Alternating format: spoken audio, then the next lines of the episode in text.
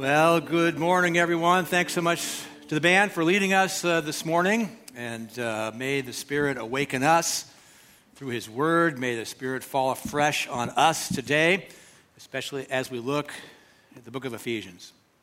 Well, in Greek mythology, there is this island where the sirens live, and the sirens sing these beautiful songs, these beautiful but deadly songs. And it was said that no man who passes by the island of the sirens can hear the songs and not follow the songs where they lead to the island, and all who hear the songs end up dead on the shore.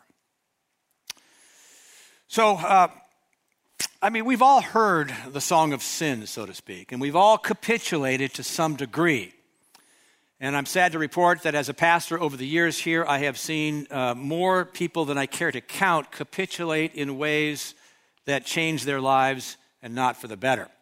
In fact, I've seen many people suffer what Paul calls elsewhere shipwreck of the faith and deny Christ altogether eventually. So the question before us today is how can we resist sin on the one hand and embrace righteousness on the other? And the Apostle Paul has for us an approach this morning and some words that are going to help us to do this. And uh, our world needs people whose minds are renewed. Our world needs people who are steadfast in their commitment to Christ and are growing in their relationship with Christ. And I believe our text this morning can help us be those kinds of people. So, Ephesians chapter 4, we're going to be look at, looking at 17 all the way down to 24. We're going to look at it in two sections. First of all, Ephesians 4, verses 17 through 19. Now, this I say and testify in the Lord that you must no longer walk as the Gentiles do, in the futility of their minds. They are darkened in their understanding, alienated, alienated from the life of God because of the ignorance that is in them due to their hardness of heart. They have become callous and have given themselves up to sensuality, greedy to practice every kind of impurity. Paul, writing to the Ephesians, this church, and probably more than one church in that part of the world, says, I don't want you to walk as or live as the Gentiles do. You used to do that, but now that you've come to Christ, I don't want you to do that anymore. And the Gentiles in this case would be unbelieving Gentiles. I don't want you to do that anymore. And we saw last week, beginning with Ephesians chapter 4 at the beginning, that Paul wants us to walk in a manner worthy of the calling with which we have been called. We've been called by the gospel to follow Jesus and to walk in a manner worthy of our calling. Now, what's the problem here? There's multiple problems that are articulated, but the essential problem is this it's hardness of heart. If you follow the text closely, the essential problem is hardness of heart, and that leads to all of these other conditions. So, hardness of heart is resistance to the truth, and resistance to the truth again and again and again. So, the truth could penetrate one's heart, but if you don't listen to the truth and obey the truth, you have hardness of heart, you are resisting the truth. This leads to futility of mind, futility of the mind, so that you're thinking not God's thoughts after Him, you're not really connecting with who He is and what He says and His thoughts you are engaged in what Paul calls futility of the mind, so that the way you are thinking is leading to a lifestyle that is absolutely meaningless.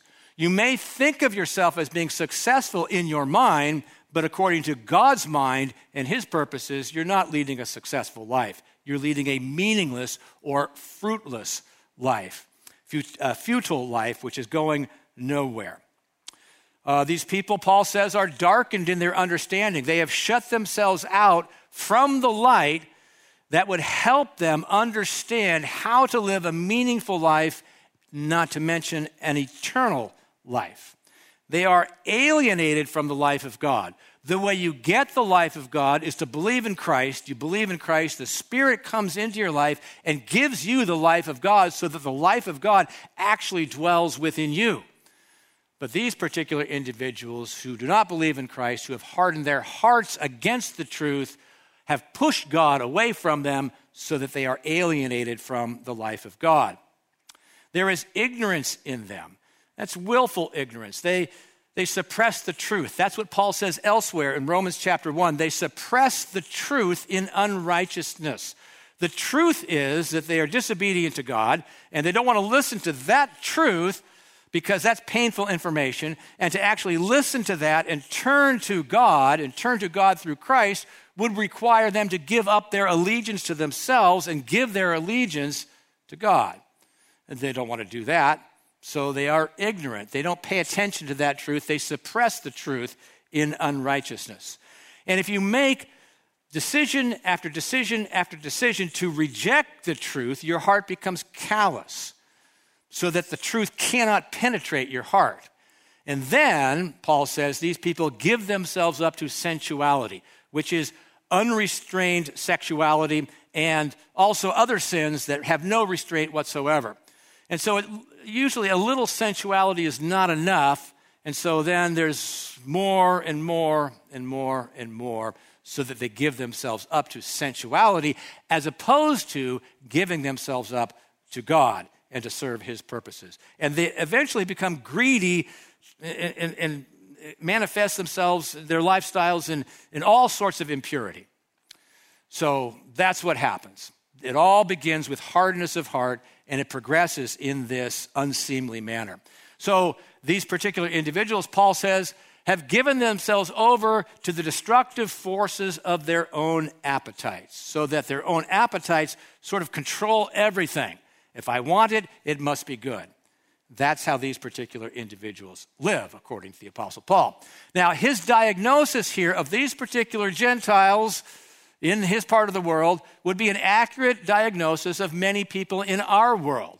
Many people in our world have hardened their hearts against God and have become callous so that the truth cannot penetrate their hearts and they live in the futility of their minds. So, what does God then think about those who have hardened their hearts against Him? What does Jesus think of those who have hardened their hearts against Him? We can answer that question by going to the Gospels. Specifically, we can go to the Gospel of Mark because there were some individuals there that Jesus encountered who had hardened their hearts against him. They were his enemies, they opposed him. They eventually wanted him to wanted his death and eventually were able to bring that about. They were called the Pharisees. And we see that in Mark chapter 3 verse 5 when Jesus encountered the Pharisees, he was grieved because of their hardness of heart. He was grieved because of their hardness of heart. Not angry, but grieved, saddened. He loves the Pharisees. He loves his enemies. He wants them to change. He wants their hearts to become soft. So, Mark gives us a glimpse into Jesus' heart, his softness of heart. What is it that can melt a hardened heart? It is softness of heart. It's when you see love if you could see into the heart of Jesus, how Jesus loves even his enemies, how he grieves for them, how he grieves for people who want to kill him. That can change a heart if you can see that. And let me ask those of you who have not yet put your faith in the Lord Jesus Christ, can you see that? Can you see perhaps that you have hardened your heart, that you have resisted the truth? And can you at the same time see that Jesus loves you in that hardness? that Jesus want to wants to penetrate that hardness of heart with his softness of heart so that you can see that God loves you. So I urge you, if that's your condition, turn from your hardness of heart and turn to Jesus and receive Jesus, and you will have eternal life.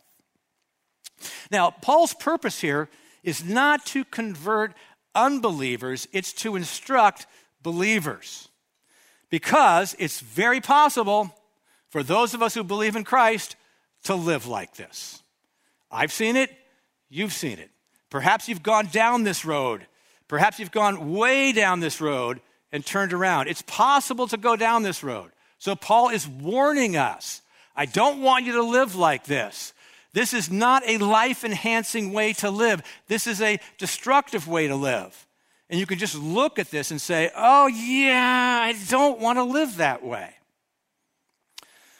Now, every once in a while, you read about this research that has been done of church folks, people who claim to follow Jesus, And the research shows that people who claim to follow Jesus, in terms of their ethics, that they are little different from people who do not follow Jesus. It's very discouraging. You continue to read this stuff over and over again, and it can be discouraging because obviously the scriptures believe in transformation, that those of us who believe in Jesus should be and can be transformed, and yet, at least in the United States of America, transformation doesn't seem to be happening as much as we would like. Alan Andrews is a, uh, a, a leader of the church at large and has worked to for the sake of renewal in the church, and he comes to this conclusion. Despite great efforts and countless amazing programs of the American church, transformed and changed lives are not the norm. Now, that is discouraging. On the other hand, the Apostle Paul, in our passage today, holds out hope that we can be transformed, and he gives us a practical approach by which we can be transformed. So, let's hear what he has to say. Verse 20. But that is not the way you learned Christ, assuming that you have heard about him and were taught in him, as the truth is in Jesus, to put off your old self which belongs to your former manner of life and is corrupt through deceitful desires, and to be renewed in the spirit of your minds, and to put on the new self, created after the likeness of God in true righteousness and holiness. You did not learn Christ in this way. Paul does not say you learned you did not learn about Christ in this way. You did not learn Christ in this way. So they learned Christ. Through the teaching of Paul, through the teaching of other apostles, they learned Christ. They learned, they, yeah, of course they learned about Christ, but they learned Christ. They learned Christ in order to know Christ. First of all, then, when we talk about spiritual transformation, learn Christ to know Christ. Not specifically and necessarily at first what he teaches, like I want to follow this, but here's what he says. Here who, here's who he is. Here's how he reveals himself in the Gospels. I want to learn Christ to know Christ because it's a relationship with Christ that is the basis for spiritual trans- transformation, and everything follows from that. So we want to follow Christ, of course, but first of all, we want to know Christ and if we don't know Christ, following Christ and following in his way is not going to make sense to us. So, Jesus defines himself. He not only teaches, he also defines himself through these seven I am statements in the Gospel of John. He simply says, Here's who I am. I am the bread of life, for example. There are seven of these statements where he reveals himself to us.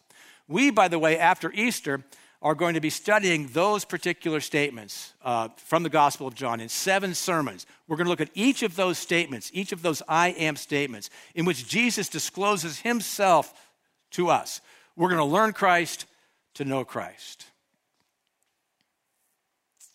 Now, Paul says, um, You did not learn Christ in this way, assuming that you have heard about him and been taught in him. So, this word assuming assumes that that has happened. So Paul is assuming that these people have indeed learned Christ and have been taught the way of Christ. And literally, they have not heard about him, they have heard him. So that word about has been inserted by our translators. It's, they've heard him. Again, this is intensely personal and intimate. They, they have heard him. They have been taught in him. Again, that's, that's an intimate, personal way. We've been taught in Christ. We've been taught by Christ, we've been taught about Christ, of course, but we've been taught in Christ in a very intimate way. And truth is in Christ.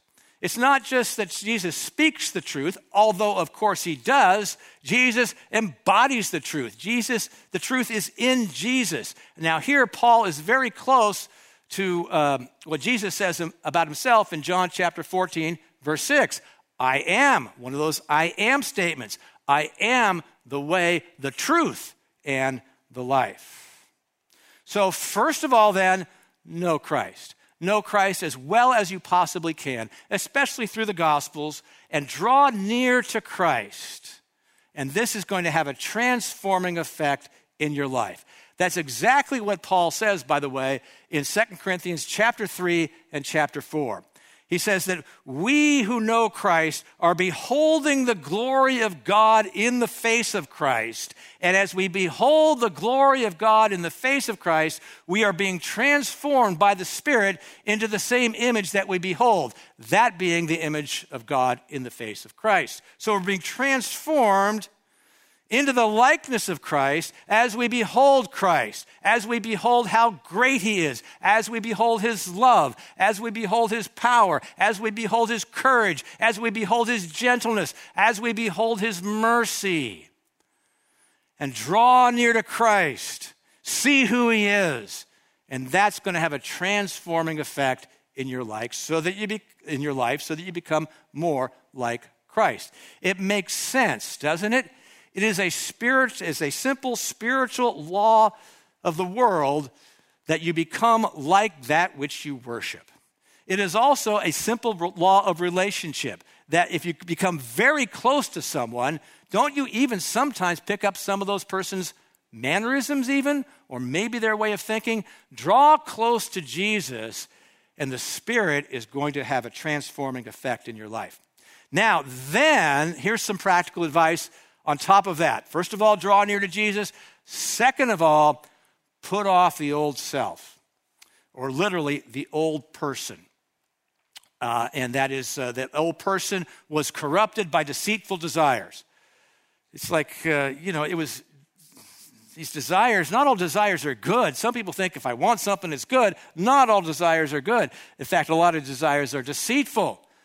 So don't be deceived, is what Paul is saying. Put off that old self or that old person, and then put on the new self or the new person, which has been created or recreated in righteousness and holiness, has been recreated in Christ. So it's, it's almost as simple as changing clothes, taking off the old clothes and putting on the new clothes. And it involves thinking through things, looking at things, and seeing things for what they are. That this old self is corrupt, it's deceitful, it stinks, it's no good. Oh, I'm going to take off that and I'm going to put on this new set of clothes. You see the world for what it is. And the Spirit helps us to see that. What is life enhancing on the one hand and what is life diminishing on the other. We put off what is life diminishing and we put on what is life enhancing.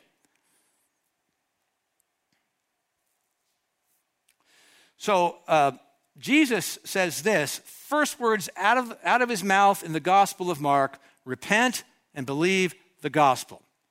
So, those of us who believe have already made this initial choice to turn away from the bad and to turn to the good. We have repented and we have believed. And now, this pattern that has been established in terms of our first belief is then repeated through the rest of our lives as we continue to put off the old and to put on the new. And Paul, in fact, says that this is something we have already done. In the parallel passage in Colossians chapter 3, verses 9 and 10, he says, You have already put aside the old, you have already put on the new. So it's already happened, but now continue to do it moment by moment, day by day. We have to continually do this over and over again because we have choices that face us every day. And it's as simple, almost, as changing clothes and recognizing, yeah, this set of clothes stinks. This new set of clothes is beautiful and fragrant and fragrant. Now, I'm a big believer in Camp PBC. That's something we do as a church. Every summer, we go to Lake Siskiyou and uh, we spend a week together, and you experience community in a powerful way when you go to Camp PBC. Let me also say this you also experience dirt in a powerful way. There's this fine red dirt on the banks of Lake Siskiyou, and you can't avoid it. It gets kicked up and it gathers to your clothes. Now, on one particular Camp PBC experience, I somehow left my duffel bag at home. And we drive in the car and we're getting to Lake Siskiyou, and I'm getting the sense that maybe I forgot something. Maybe I left my duffel. Did I couldn't remember whether I put my duffel bag in the car or not. And sure enough, as we're unloading everything, We get there, and my duffel bag is nowhere to be found, which means all I have for a whole week in the dirt of Lake, of Lake Siskiyou is the clothes that I have on my back. Ooh. Well, there were some people who had mercy on me and lent me a few things. Nevertheless, let me put it this way when I got home a week later, I was more than happy to put off the old and to put on the new. And I was given a practical illustration of how there are certain ways to live that stink. and there is a way to live that is beautiful as you trust the Lord to define what is good as you follow that course. Now, in the middle of this put off and put on thing, Paul says, Be renewed in the spirit of your minds, which is, which is interesting wording. It's like, be renewed. Like, how do I be renewed? It's something that has to be done to me. So, obviously, the Spirit has a role in this whole renewal process. Be renewed. And the spirit of your minds, what is that? That's the, your inner life. It's the way you think in your mind, the way you think about things. Be renewed in the spirit of your minds. Be renewed in your mind, the way you think. But Paul is also capable of saying this in Romans chapter 12, verse 2, that he says, Be transformed by the renewing of your minds. So it is quite possible, of course, then to renew our minds, to engage in the renewal of our minds and have the Spirit join us in this whole transformation process. How do we renew our minds? One of the ways we do it is by thinking things through and saying, that's bad, that's good. I'm going to put that off, I'm going to put that on. And as we do that, our minds are renewed. We renew our minds, and the Spirit renews our minds. Therefore, renew your mind. Learn Christ to know Christ, then renew your mind. So, in Greek mythology, you have the island of the Sirens. And if you sail past the island of the Sirens and you listen to their beautiful but powerful and deadly songs, you're going to end up dead on the shore. So, what does Odysseus do in the legend? He sails, he has to sail past the island of the Sirens on the way back from the Trojan Wars, and he orders all of his men to stop up their ears with wax. But Odysseus wants to listen to the songs. What does he do? He orders his men to strap him to the mast of the ship with ears unplugged so that he can hear the beautiful songs of the sirens. And he orders them if you see me squirming trying to get, to get free, just tie me tighter. So that's the way Odysseus does it. And he's able to sail to safety. He and his men. They sail right past the island of the Sirens. They sing their songs. He squirms to get free. He's tied tighter. And they all sail to safety. Jason, on the other hand, has a different way of going about it. He brings with him and with his men um, Orpheus. And it was said that Orpheus sings the most beautiful and most powerful songs ever sung. So, indeed, as they are sailing past, as Jason and his men are sailing past the island of the Sirens, he orders Orpheus to sing his songs. And they are so beautiful, they are so powerful, they are so sweet that Jason and his men are totally transfixed and they can't even hear the songs of the sirens and again they sail to safety. Point Jesus sings the sweetest songs. So much better than the songs that sin sings. Jesus sings the sweetest songs. And it's, it's, it's, it's not enough in our world to say, okay, I'm going to stop up my ears with wax or I'm going to strap myself to the mast because the, the songs of the sirens are not confined to one particular island, so to speak. The islands are everywhere. The sirens are everywhere. You can hardly wake up in the morning without hearing the songs of the sirens, so to speak. You can't stop up your ears all the time. You can't strap yourself to the mast. What do you do? You listen to Jesus. You listen to Jesus because he sings the sweetest songs. And we need not take this only on a metaphorical level. Listen to what Zephaniah says Zephaniah chapter 3, verse 17.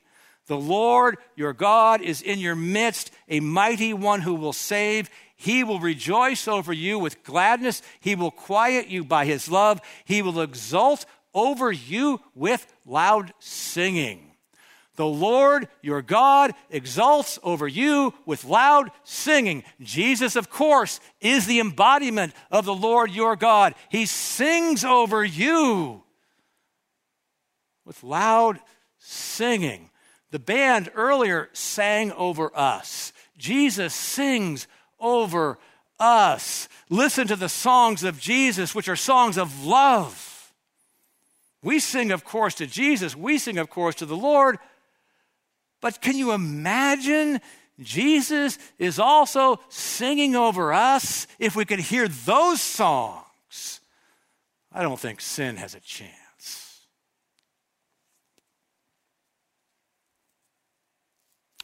Here, the prayers earlier in Ephesians take on a certain importance.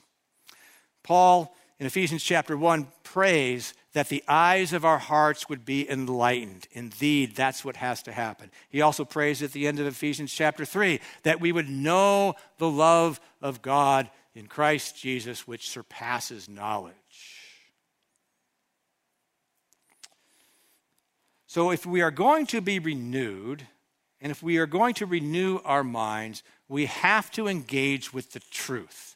And the truth is in the Word of God we have to meaning, meaningfully engage with the Word of God in order to have our minds renewed and to be transformed. This is one way of doing it. Thank you for coming this morning. Thank you for joining us on the patio. Thanks for coming online. You're doing something for yourself because we are preaching the Word of God here. I hope and pray that your minds are being renewed as we look at the Word of God. But this is not enough. You have to find other ways to engage with the Word of God in order to be renewed, in order to be finally transformed. How do you do that? There are multiple ways of doing this. Let me just uh, highlight for you one way that I think the Lord has led me in uh, that has helped me to renew my mind. So I have, I have this collection of verses, Bible verses. I have this collection of phrases that emerge from these verses that I have collected over the years when I've encountered verses or phrases or whatever that have been especially meaningful to me. So now they can come back to me if I have them in this collection and that I deploy them on a regular basis so that I can think through all the things that are happening in my life, all the things that, are see- that I'm seeing, and maybe I'm feeling discouraged or maybe I'm feeling depressed, uh, and then I can remind myself of what's true based on some of these verses and some of these phrases. So I can deploy these verses and these phrases throughout the day, but to be honest with you, I'm really not that good at it. I get engulfed in whatever situation I'm, at, I'm, I'm, involved in, and I don't have the wherewithal, or the Spirit's not giving it to me. I pray that He would. Sometimes He doesn't. Doesn't give me the wherewithal to think, oh, yes, this is false, this is true. So, what I do at the beginning of the day, I, I, spend at least 30 minutes in prayer and reflection. Sometimes it goes to an hour. Sometimes it doesn't happen at all, to be honest with you, if I, sleep, if I can't sleep the night before. But most, uh, almost all mornings, I spend about 30 minutes or more in prayer and reflection. And I always include a collection of these verses and these phrases. Somehow they are worked into the beginning of my morning. So, I, have uh, there, there's, a, there's this word hesed that's been very meaningful to me. It's a Hebrew word that means loyal love or faithful love or loving kindness. And uh, when I repeat the verses to myself, I just leave the word untranslated because it's so precious to me. Hesed. Let me hear your Hesed in the morning. Satisfy me in the morning with your Hesed. Because your Hesed is better than life, my lips shall praise you.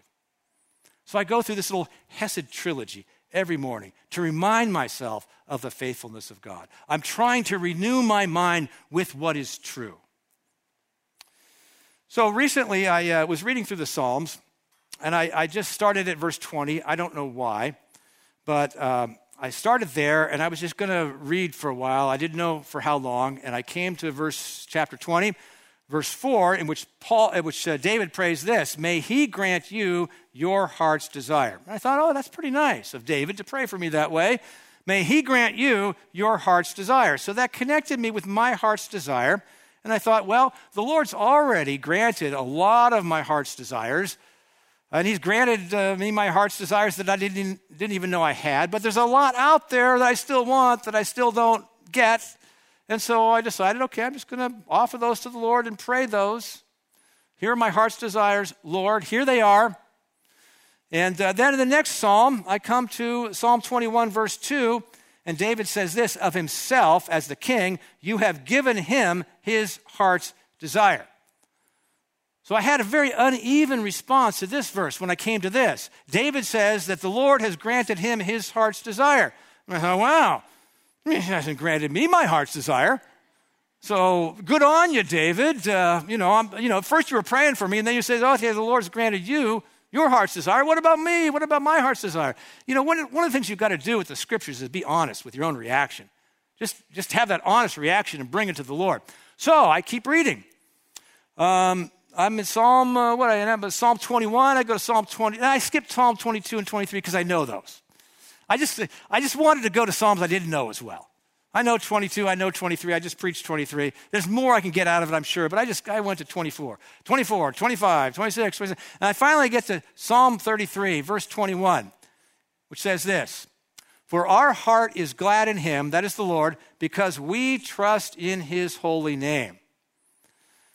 Our heart is glad in him, regardless of our heart's desires. Our heart is glad in him why? Because we trust in his holy name. Now, that was a new thought for me. I thought that, hey, if I trust in the Lord, that can give me peace. I never really thought that if I trust in the Lord, that that can give me joy or gladness in the present. But that makes total sense, doesn't it? That's what it made to me. Anyway, as I'm thinking about this, as I'm thinking about my heart's desires, which have not yet been granted, that if I trust in the Lord, and the Lord is good, and the Lord is powerful, He knows when and whether to grant me my heart's desires, that gives me joy in the present, irrespective of the desires of my heart. I can trust the Lord with all my desires. And He knows better than I what I really want, what I really need. That can give me not only peace in the present, but joy and gladness. That was revolutionary to me. I'd never thought of that before. So now I have a new verse for my collection, and I have a new phrase. That is, trust creates joy, or trust creates gladness. So when my desires aren't getting met, ah, trust creates joy now in the present. So, I have an assignment for you this week. I've been doing this lately, haven't I? Been giving you little assignments, some practical tips to maybe sort of put this into practice. So, here's what I want you to do this week, every day this week, if you choose. Find a verse that's meaningful to you or a phrase that's meaningful to you. And when you, when you wake up in the morning, repeat it to yourself several times or repeat it to the Lord if it's a prayer. And then before you go to bed at night, do the same thing.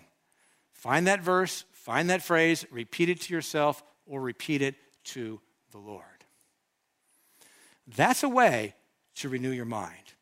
Because at the be- you wake up, you're facing all kinds of stuff, you go to bed, you have faced all kind of stuff, but where has the Lord been, all, been in all of this? Renew your mind at the beginning of the day and the end of the day. So that's your assignment for this week. So now we're going to come to the table. This also is a way to renew our minds. We come to the table of the Lord Jesus Christ. It's a way to renew our minds. Invite the band to come up and join us at this point. Uh, it's not only a way to renew our minds, it's, because it's a way to renew your body. Because think about this you're taking Jesus into you. The truth is in Jesus. Now you're taking Jesus into you. It's his body, it's his blood. And that's what the bread and that's what the cup represents. So um, I'm going to pray in a second, and then we're going to partake. And uh, after I pray, just spend a few moments, will you, in silent reflection. And I want you to think about this. I want you to imagine Jesus singing over you. I want you to imagine Jesus singing over you, exalting over you with loud singing, loud singing of joy. Just think about that for a few minutes before you partake. Let me pray. Uh, Heavenly Father, we thank you that you are committed to our renewal. And we thank you that you have given us a way to do that. And we pray, Lord, that by your Spirit, you would motivate us to do these things, to renew our minds, to put off the old, to put on the new, that you would do this great work of transformation in us.